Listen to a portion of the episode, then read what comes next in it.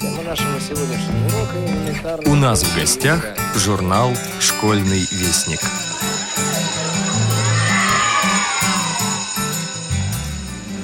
Здравствуйте, уважаемые слушатели Радио ВОЗ. У микрофона старший редактор журнала «Школьный вестник» Наталья Кочеткова. Сейчас я познакомлю вас с анонсом второго номера нашего журнала за 2019 год. Совсем скоро у абитуриентов и их родителей начнется горячая пора. Выпускные экзамены, выбор вуза и специальности, подача всех необходимых документов в срок. Мы обратились с вопросами об изменениях в правила приема в высшие учебные заведения к депутату Госдумы семи созывов, первому зампреду Комитета по образованию и науке Олегу Николаевичу Смолину. Предлагаем вашему вниманию интервью, которое он дал нашему журналу. Наш нештатный корреспондент Илья Бруштейн побывал в уникальном реабилитационном, образовательном и воспитательном учреждении – Сергиево-Посадском доме-интернате слепоглухих для детей и молодых инвалидов. И побеседовал с его директором Галиной Константиновной Епифановой. Первую часть интервью читайте в этом номере. Как и обещали, публикуем продолжение статьи Анастасии Павлюченковой «Мои университеты».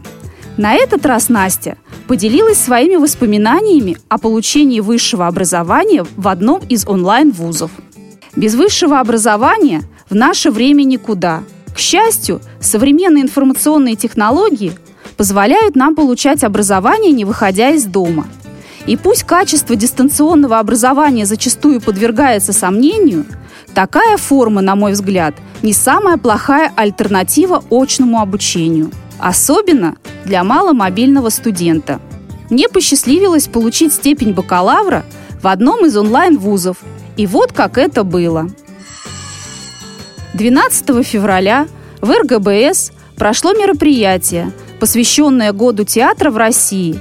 Его главными участниками стали первоклашки из Московской школы-интерната номер один – Наш корреспондент Мария Сафонова посетила его, побеседовала с заведующей читальным залом и организатором Глазовой Еленой Юрьевной и написала об этом событии небольшую заметку «Театр – это праздник». Она также размещена на нашем сайте svestnik.ru. 16-18 февраля в малом зале КСРК ВОЗ прошел всероссийский турнир самодеятельных поэтов ВОЗ – Своим поэтическим вдохновением со зрителями поделилась и самая юная его участница Елизавета Алар.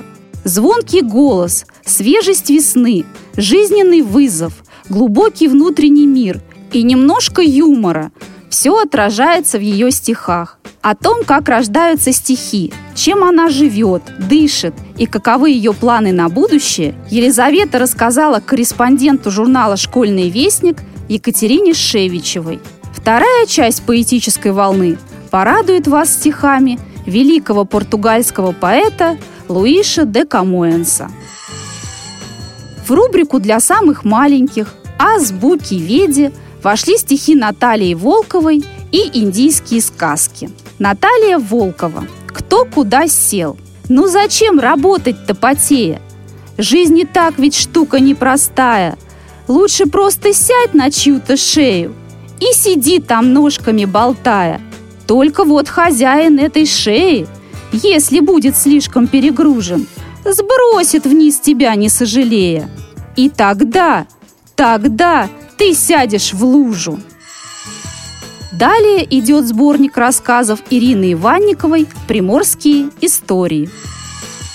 33-й урок бисероплетения от Ларисы Шевцовой посвящен плетению примулы. Дорогие друзья, сегодня мы научимся плести очень красивый весенний цветок примулу. Примулы бывают самой разнообразной окраски. Белые, желтые, розовые, однотонные и с окантовкой, с различными вкраплениями и тому подобное. Я приведу схему розовой примулы с темно-розовой окантовкой, а вы уж потом, освоив схему, подберете те цвета, которые вам понравятся. Все постоянные рубрики, проба пера, библиотечка музыканта на черных и белых полях, также на своих местах. Брайлевский номер содержит рельефно-графическую иллюстрацию «Портрет Луи Брайля». Спасибо за внимание. У микрофона была Наталья Кочеткова. До новых встреч! Анастасия Павлюченкова. Мои университеты. Ступень вторая. Как я получала вышку. Без высшего образования в наше время никуда. К счастью, современные информационные технологии позволяют нам получать образование, не выходя из дома. И пусть качество дистанционного образования зачастую подвергается сомнению, такая форма, на мой взгляд, не самая плохая альтернатива очному обучению – особенно для маломобильного студента. Мне посчастливилось получить степень бакалавра в одном из онлайн-вузов, и вот как это было. Предстоит учиться мне в университете. Окончив среднюю массовую школу, я твердо решила объявить в учебе тайм-аут.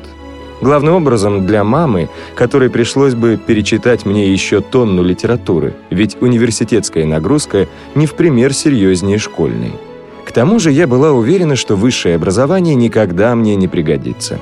Так практически в полном информационном вакууме прошло два года.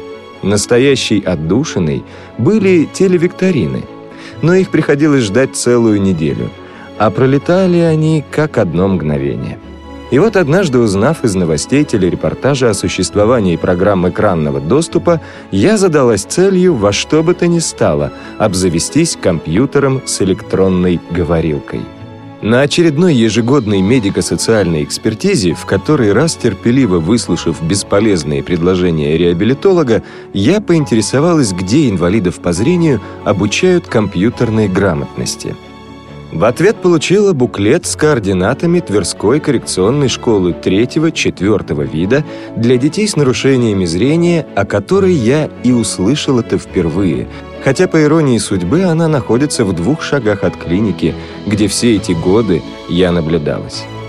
Полагаю, мой окулист молчала намеренно, давая мне возможность с малых лет интегрироваться в общество, не замыкаясь в кругу незрячих. К сожалению, попасть на компьютерные курсы удалось только через год. Зато, голодная до знаний, прошла я их гораздо быстрее, чем предполагалось. Тогда же, благодаря своему преподавателю Владимиру Полякову, я изучила Брайль, вступила в ВУЗ и стала полноправным читателем специальной библиотеки для слепых имени Суворова. С выходом в интернет жизнь моя, конечно, круто изменилась. Я жадно глотала самую разнообразную информацию, в запой читала книги и с удовольствием общалась с незрячими и слабовидящими ребятами из России и ближнего зарубежья, ощутив, наконец, что не одиноко в своей проблеме. Правда, от большинства новых знакомых мне постоянно приходилось слышать один и тот же вопрос. «А почему ты не учишься?»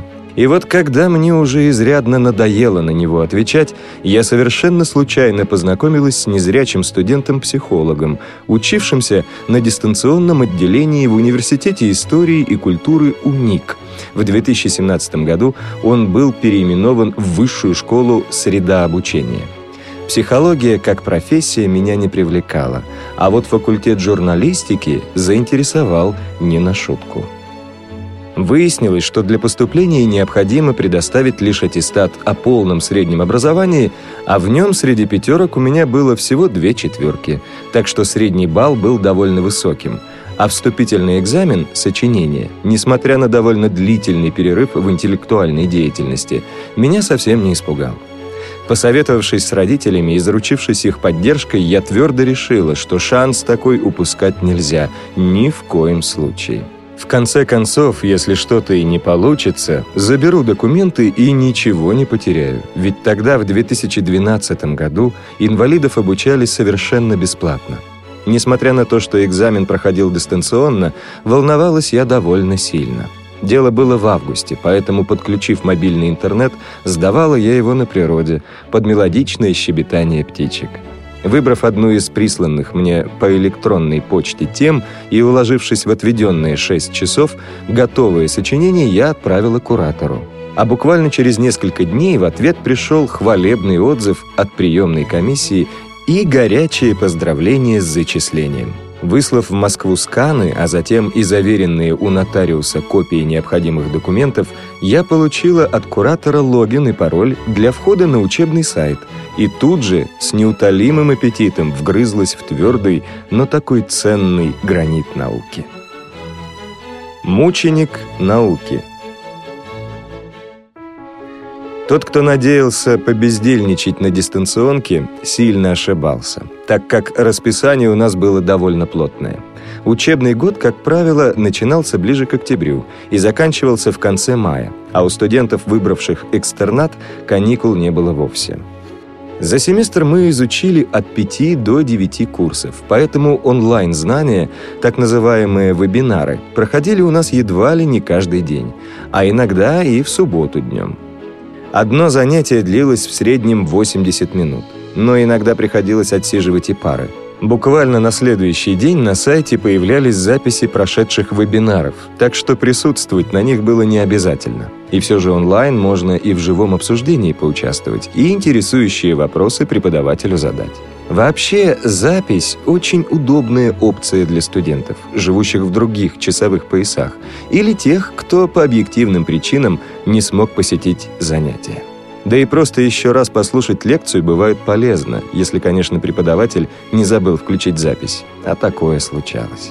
В зависимости от сложности дисциплины курсы включали в себя от 5 до 10 вебинаров – а формы промежуточной и итоговой аттестации по предметам были самыми разнообразными. Семинары, устные и письменные зачеты, ограниченные по времени онлайн-тесты, упражнения, эссе, статьи, курсовые и так далее. Оценки за проверенные работы по соответствующему курсу отображались в таблице, и если их было несколько, система автоматически выводила итоговый средний балл.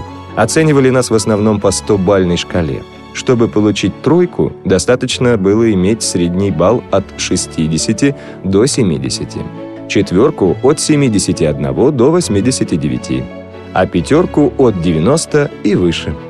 Кроме того, к каждому заданию проверяющий его преподаватель мог ставить комментарий. Уведомление о нем для удобства приходило на электронную почту. Разумеется, далеко не все студенты выполняли задания самостоятельно, но лично я – осознавая огромную значимость практической работы, всегда подходила к вопросу добросовестно. Иногда нам предлагалось выполнить всего одно итоговое задание, но это, как правило, было развернутое эссе, масштабное исследование или до мелочей спланированный проект. Примечательно, что педагоги ставили перед нами не только сложные и полезные в профессиональном плане задачи, но и развивали в нас креативность. Так, в качестве одного из заданий по теме «Малые жанры» нам было предложено переписать сюжеты русских народных сказок в формате новостей, заметки, колонки, репортажа, очерка и фильетона. А анализируя тексты по древнерусской литературе, мы должны были, пусть и самым невероятным образом, сделать отсылку к журналистике. Задача, казалось бы, нереальная. Однако профессор Александра Леонидовна Баркова на первой же лекции нагнала на нас такого страха, что в большинстве моих одногруппников резко обнаружился творческий потенциал. И многие ребята нашей группы были вывешены на виртуальной стене славы факультета как пример будущим поколениям. Устный зачет мне пришлось сдавать лишь однажды. Несмотря на то, что преподаватель по философии меня только слышал, но не видел, переволновалась я так, что впредь старалась активно участвовать в семинарах, чтобы получить зачет автоматом. Короткие, обычно однодневные и длинные семинары, затягивающиеся на неделю-полторы, проходили на форумах в письменном виде – в заранее назначенный день на форуме открывались отдельные ветки с обсуждением, где студенты в удобное для них время размещали свои ответы, а преподаватели начисляли баллы и оставляли комментарии. Учебный сайт, в принципе, озвучивался на все 100%. Довольно быстро привыкнув к его структуре, я стала хорошо ориентироваться на его страницах и быстро перемещаться по ним с помощью горячих клавиш – а со всеми вопросами и проблемами всегда помогала разобраться куратор, закрепленная за нашей группой. Единственное, что не очень хорошо джозилось, это виртуальная аудитория на платформе Adobe, в которой проводились лекции. Я могла посмотреть список участников, познакомиться с вывешенной на доске презентацией к занятию, прочитать чат, где студенты общались между собой и задавали вопросы лектору, но вот написать туда сама могла далеко не всегда, что, очевидно, было связано с постоянной разработкой этого приложения. Альтернативная платформа WebEx тоже оказалась сложноватой для восприятия скринридером. Зато вебинары, проходящие на ней, можно было не просто слушать онлайн, но и скачивать. Презентации в формате PDF педагоги обычно прикрепляли к соответствующей теме в курсе, так что их можно было спокойно просмотреть после лекции. Но я все равно предпочитала вести конспекты. Многие лекторы делились адресом своей электронной почты, на которую в случае каких-либо затруднений я смело писала и абсолютно всегда получала исчерпывающий ответ – к примеру, не имея физической возможности выполнять задания в виде красивой презентации, я предлагала преподавателям альтернативу в формате док, и, в общем-то, мне всегда шли на уступки. Единственный предмет, на котором я оказалась совершенно бессильна, это фоторедактирование. Самостоятельно работать в фотошопе я, разумеется, не могла бы. А выдавать чужую работу за свою считала бессмысленным – о чем откровенно сказала куратору, поэтому зачет мне поставили автоматом. Преподавателями своими мы по праву гордились, ведь большинство из них – выпускники журфака МГУ, известные журналисты и главные редакторы ведущих российских изданий. Александр Колесниченко, Александр Амзин, Алексей Докучаев, Вячеслав Крискевич, Григорий Теленгатор, Алена Долецкая, Алена Городецкая, Олеся Ланская, Екатерина Крангаус, Марина Хавратович, Анна Шур, Маргарита Богатова и другие – а некоторое время нашим деканом была правнучка небезызвестного вам детского писателя Анастасия Чуковская. Благодаря ее помощи впоследствии я стала подрабатывать в издательстве. Помимо прочего, университет постоянно проводил различные мастер-классы и факультативные курсы. Например, литература на сцене и на экране, массовая литература, немедийные коммуникации, техники и стратегии рекламных текстов – копирайтинг, соцсети как собственные СМИ и многие другие. Вопреки распространенному представлению о неполноценности дистанционного обучения, у нас было довольно много полезных практических занятий. Например, написать закадровый текст кролику, от начала и до конца спланировать номер журнала, составить брендбук без учебной, производственной и преддипломной практик. Поэтому, на мой взгляд, тот, кто действительно хотел, получил достаточную базу для овладения профессией. В добавление ко всему, практически одновременно с моим поступлением в университет открылся ежемесячный онлайн-журнал для студентов и преподавателей, участвовать в создании которого мог каждый желающий. Я, понятное дело, была в рядах активистов и уже через несколько месяцев стала не только журналистом, но и одним из редакторов – на планерках, подобных обычным вебинарам, мы выбирали тему нового номера, набрасывали идеи для статей и обсуждали ошибки предыдущего выпуска. Вскоре на смену ему пришел другой журнал с немного иной концепцией. Но с ним я уже не сотрудничала, так как нашла более важное для себя направление – писать для незрячих. Чуть позже опубликовалась я и в обычных изданиях, самые выдающиеся из которых – «Афиша Дейли». Вспоминайте иногда вашего студента. Самый, пожалуй, существенный недостаток дистанционного образования – его пока еще шаткий статус и недоверие со стороны государственных органов управления образованием. В последние годы после выматывающих проверок закрылось немало государственных вузов. Что уж говорить о коммерческих.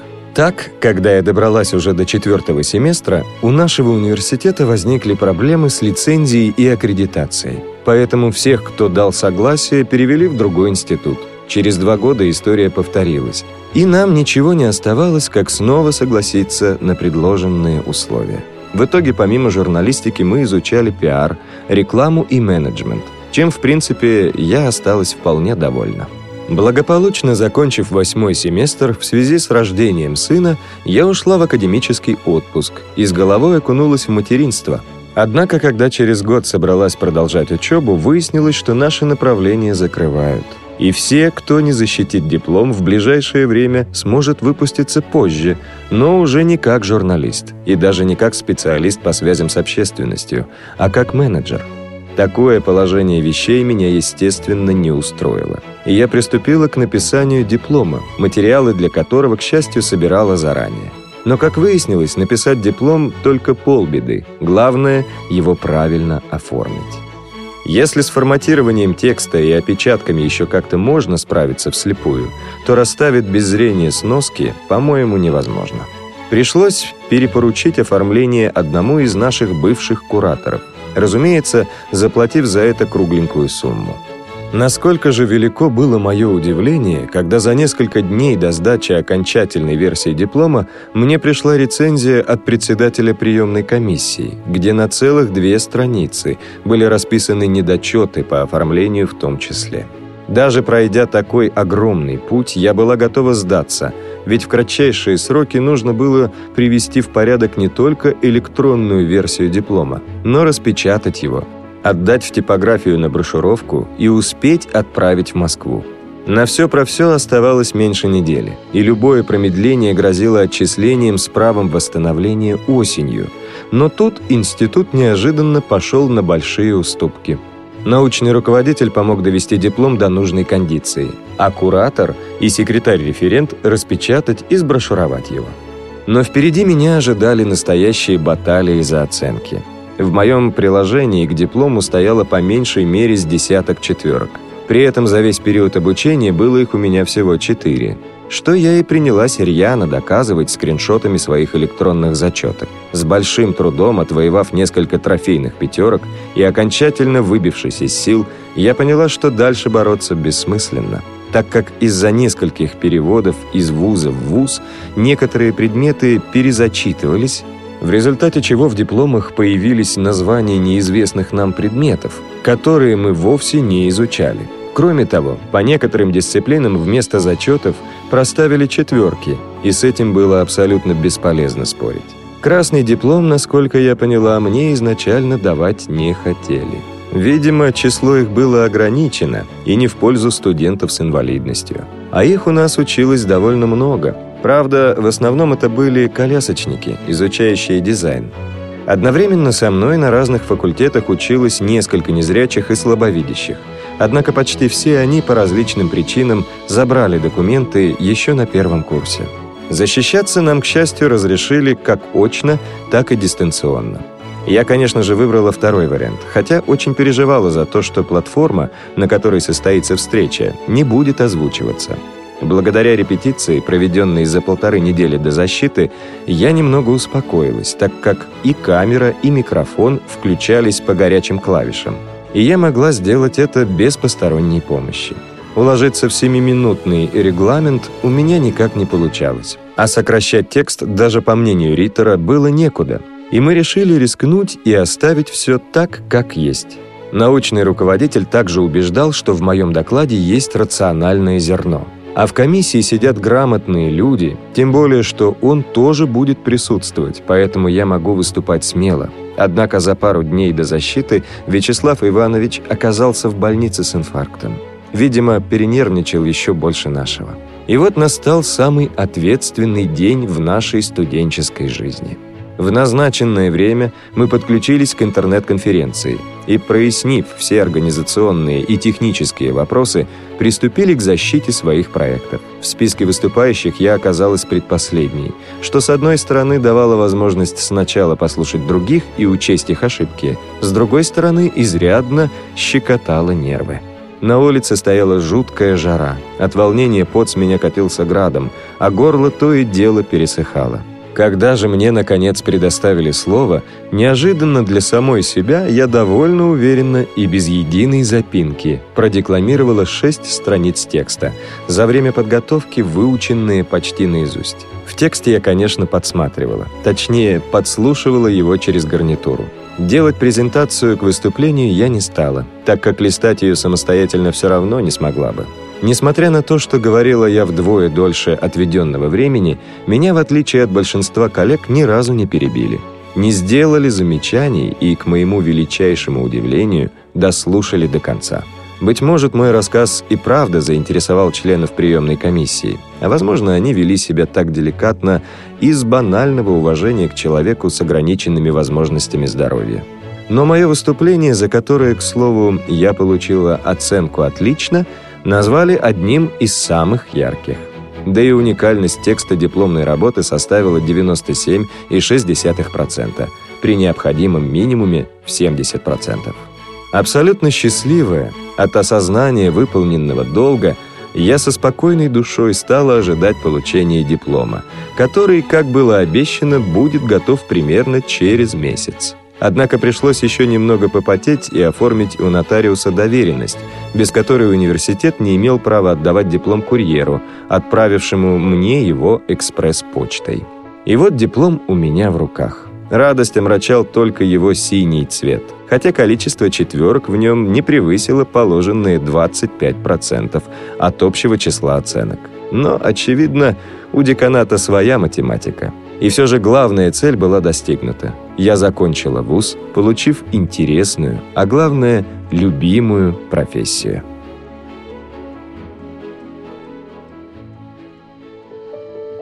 Абитуриентам 2019 года.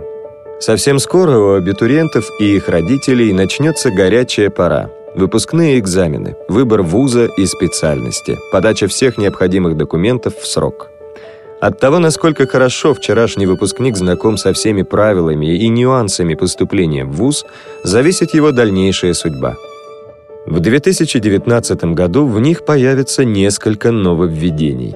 Редакция «Школьного вестника» обратилась с вопросами об изменениях в правилах приема в высшие учебные заведения к депутату Госдумы семи созывов первому зампреду Комитета по образованию и науке Государственной Думы Олегу Николаевичу Смолину. Предлагаем вашему вниманию интервью, которое он дал нашему журналу. Какие нововведения появились в общих правилах приема в вузы в 2019 году? Принципиальные нововведения мне неизвестны. По-прежнему прием осуществляется в основном на основе единого государственного экзамена. В некоторых вузах существуют дополнительные испытания. Предложения, в том числе министра просвещения Ольги Васильевой, поменять процедуру приема в вузы не приняты. С другой стороны, не продвигается идея, в свое время озвученная руководителем Рособорнадзора Сергеем Кравцовым, ввести элементы устных экзаменов по гуманитарным предметам, включая историю и обществознание. Какие льготы существуют у абитуриентов-инвалидов по зрению?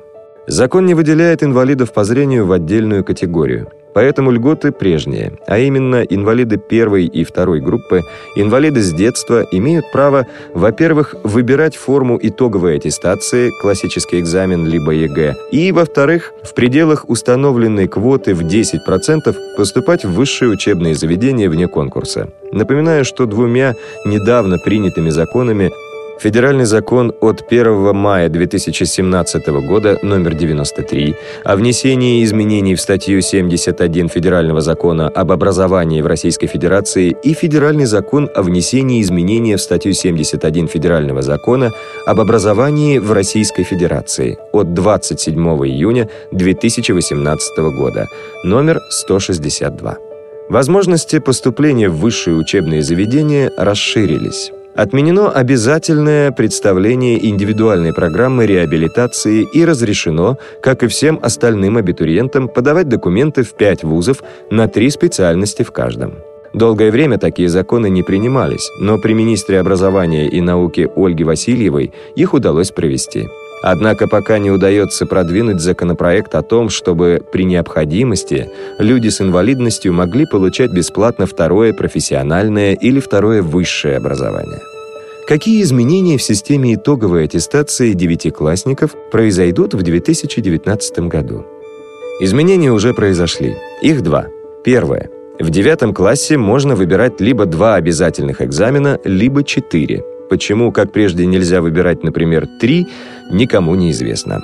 Недавно в Московской школе технологии обучения был проведен круглый стол, посвященный государственной итоговой аттестации. Этот вопрос был задан руководителю Рособорнадзора Сергею Кравцову. Он обещал разобраться с этой проблемой. Второе изменение – устное собеседование по русскому языку. На мой взгляд, идея правильная, но условия слишком жесткие. В частности, на подготовку к ответу дается 15 минут. На том же круглом столе я обратил на это внимание Сергея Кравцова. Надеюсь, что времени ребятам на подготовку будет дано больше, и стрессов у них окажется меньше. Что, на ваш взгляд, следует изменить в системе среднего образования незрячих и слабовидящих детей? Начну с того, что незрячие и слабовидящие дети учатся по тем же программам, что и дети обычные. Поэтому к ним относится общая формула успеха образовательной системы, а именно лучшие отечественные традиции плюс новейшие технологии. Недавно я проанализировал базисные учебные планы советского периода и современные. И вот что оказалось. Первое. Резко сокращены все учебные предметы, которые необходимы для модернизации страны а именно математика, физика, химия, биология, технологии от 15% до полутора раз. Второе. Сокращены практически все курсы, которые необходимы для формирования гражданина и российской гражданской идентичности, а именно русский язык, литература, история, география от 15% до полутора раз. При этом программы остались прежними или даже усложнились. В итоге очень многие современные дети проходят материал, что называется «галопом по Европам», и в головах ничего не остается. Недавно декан одного из факультетов МГУ Виталий Третьяков спросил своих студентов, кто из них знает генерала Карбышева. Выяснилось, что почти никто. Предателя Власова знают больше. Третье. Резко увеличено преподавание иностранных языков. Я, конечно, не разделяю мнение тех, кто говорит, что учебный план построен по принципу «раб должен быть здоров и знать язык своего хозяина». Но не могу не сказать. Да, иностранный язык весьма полезен, но русский язык и русская литература важнее. Это что касается проблем общих для незрячих детей и всех остальных. Вторая специфическая тема – это псевдоинклюзия и падение качества подготовки педагогов для обучения ребят с ограниченными возможностями здоровья. Мы учились в коррекционной школе. Все наши педагоги или закончили Герценовский институт по специальности тифлопедагогика, или прошли в нем курсы повышения квалификации. Все знали систему Брайля и психологию детей с нарушением зрения. Сейчас ситуация другая. Даже в коррекционных школах далеко не все учителя знают систему специальных обозначений. В итоге падает качество подготовки по математике, физике, химии. Это необходимо исправлять. Вообще, даже в наиболее продвинутых странах ребятам с нарушением зрения рекомендуют учиться не в любой школе, а в школе, где созданы специальные условия, коррекционные либо ресурсные. Мы уже псевдоинклюзии наглотались. В итоге нередко в коррекционные школы приходят из школ обычных ребята, которые ничего не умеют и сильно отстали в развитии от своих сверстников, которые учатся в специальных школах. Когда-то ученик знаменитого профессора Филатова, профессор Кальфа, рекомендовал моим родителям отдать меня в специальную школу и был прав. И я, несмотря на прошедшие десятилетия, рискну повторить эту рекомендацию. Почему сейчас молодежь неохотно вступает в ВОЗ? Главных причин две.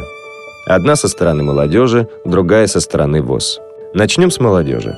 Многие современные ребята достаточно прагматичны и понимают, что дополнительных материальных благ вступление в ВОЗ, как правило, не сулит. Поэтому часть остается вне организации, а некоторые пытаются создать собственную. Что же касается ВОЗ, то его материальные возможности сейчас совершенно другие. В советский период, благодаря системе госзаказов, на предприятиях Всероссийского общества слепых работали примерно 52 тысячи инвалидов по зрению. Они получали зарплату и пенсии, которые в сумме были заметно выше средней зарплаты по стране. Сверх того, за счет наших предприятий оборудовались и строились больницы и школы, развивались спорт и культура слепых. Не говорю уже о том, что ежегодно десятки миллионов тех рублей, то есть сейчас это многие миллиарды, безвозмездно перечислялись в бюджет РСФСР. Другими словами, общество слепых было спонсором государства российского. Сейчас ситуация другая. Нам приходится постоянно просить поддержки у государства, а зарплата на предприятиях ВОЗ много ниже средней по стране. Возможностей для материальной поддержки членов у организации стало много меньше. Что дает молодому человеку членство в ВОЗ? Прежде всего, позволяет расширить круг общения. В ВОЗовских организациях существуют художественные и спортивные коллективы, обучение компьютерной грамотности, проводятся конкурсы и вечера. Появляются друзья и возникают новые семьи. И вообще человек жив не хлебом единым. В заключение хочу повторить то, что не раз говорил на встречах со старшеклассниками и студентами. Помните, К нам будут относиться как к равным только в том случае, если мы будем иметь уровень подготовки выше среднего. А потому советую работать над собой, как герой известной шутки, который жене сказал, что пошел к подруге, подруге сказал, что пошел к жене, а сам в библиотеку. И учиться, учиться, учиться.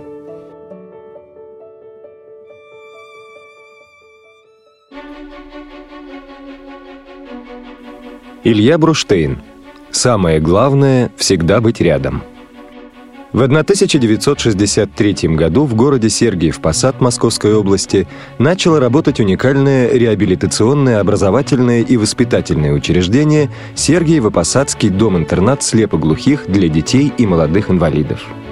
Широко известным дом-интернат стал в 1970-е годы, когда четверо его воспитанников Наталья Корнеева, Александр Суворов, Сергей Сироткин и Юрий Лернер окончили психологический факультет главного вуза страны – Московского государственного университета имени Ломоносова. Впоследствии Сироткин стал кандидатом философских наук, а Суворов – доктором психологических наук. В то время Сергей Посад назывался Загорском – подготовка к поступлению в ВУЗ и обучение четырех слепоглухих студентов в МГУ получили название «Загорский эксперимент». Ведь именно в Загорском интернате для слепоглухих проводилась вся подготовительная и научно-методическая работа для обеспечения студенческой жизни «четверки».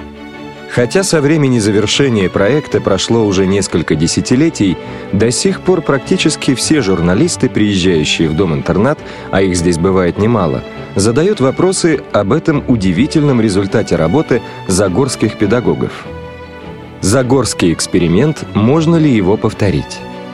Можно ли в настоящее время повторить Загорский эксперимент? Существуют ли подобные планы? Есть ли в Сергиевом Посаде воспитанники, которые могли бы окончить высшее учебное заведение или достичь каких-либо еще жизненных вершин? С этих вопросов началась моя беседа с директором дома-интерната Галиной Константиновной Епифановой. Всех участников Загорского эксперимента она лично хорошо знает.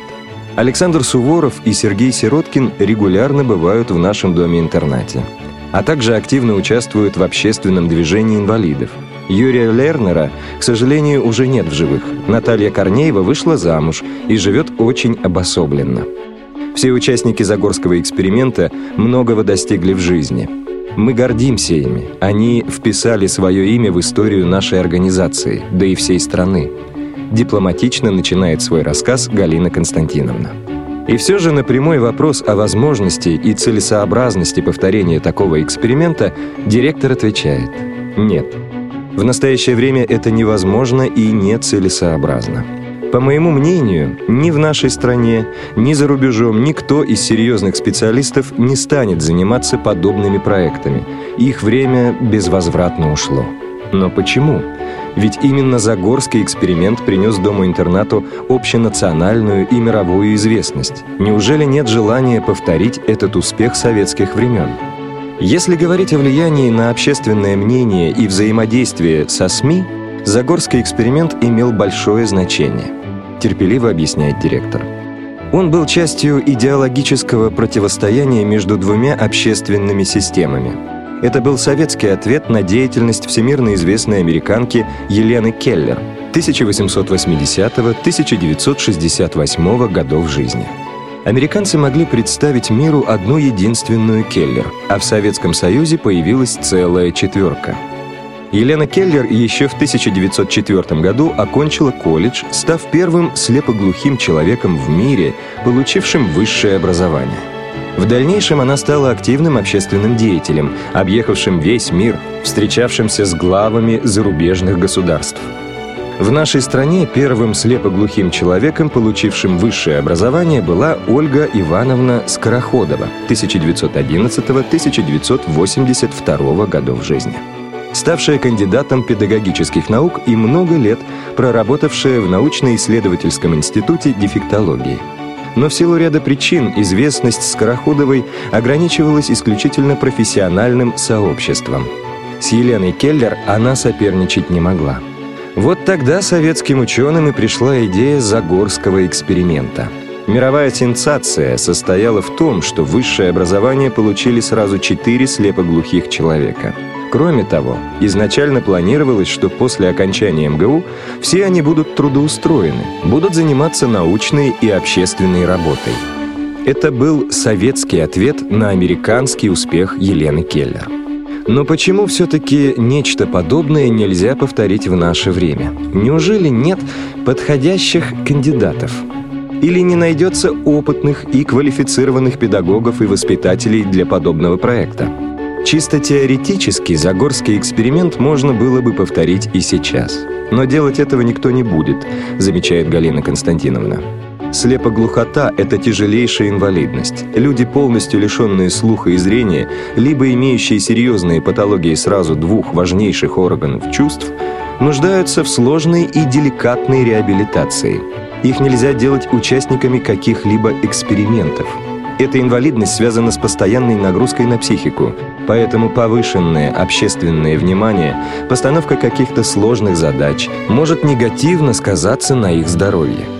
На мой вопрос, в чем же все-таки принципиальная разница между 70-ми годами прошлого века и нынешним временем, Галина Константиновна отвечает. Принципиальная разница состоит в том, что в то время государство поставило задачу подготовить четыре звезды – а сейчас мы не готовим звезд, мы просто стараемся помочь детям и взрослым, находящимся в тяжелой жизненной ситуации, способствовать их максимальному физическому, психологическому и духовному развитию, насколько это возможно при состоянии здоровья конкретного человека. Это тяжелая, рутинная, но очень важная работа. Отличие от советских времен состоит в том, что четверка слепоглухих училась на психологическом факультете МГУ в отдельной группе по специальной программе. Все лекции и семинары для них проводились отдельно.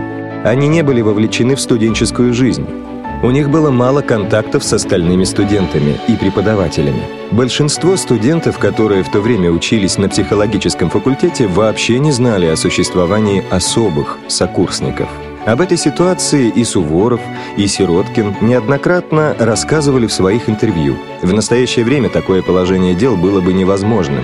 И в России, и за рубежом действуют специальные школы для детей-инвалидов с различными ограничениями здоровья. Но в сфере высшего образования инклюзия победила окончательно и бесповоротно. В настоящее время все люди с инвалидностью обучаются в вузах в общем потоке – им оказывается содействие, при необходимости они могут воспользоваться услугами помощников. Но специальных групп уже никто не создает. После окончания Загорского эксперимента ни в советских, ни в российских вузах действительно больше не обучались люди, полностью лишенные слуха и зрения. Хотя некоторые незрячие с ослабленным слухом или глухие с плохим зрением высшее образование получали. Епифанова не видит в этом большой проблемы. Мне думается, что при такой тяжелой инвалидности важно не достижение каких-то формальных успехов, о которых можно будет рассказать по телевидению или сообщить в интернете, а повышение качества жизни человека. Пусть слепоглухой, так же, как и зряче слышащий, на какие-то мгновения почувствует себя счастливым. Ради достижения этой цели и работает коллектив нашего дома-интерната. Полный текст статьи вы можете прочесть в печатной версии журнала «Школьный вестник», выпуск за февраль 2019 года. Текст читал Дмитрий Гурьянов.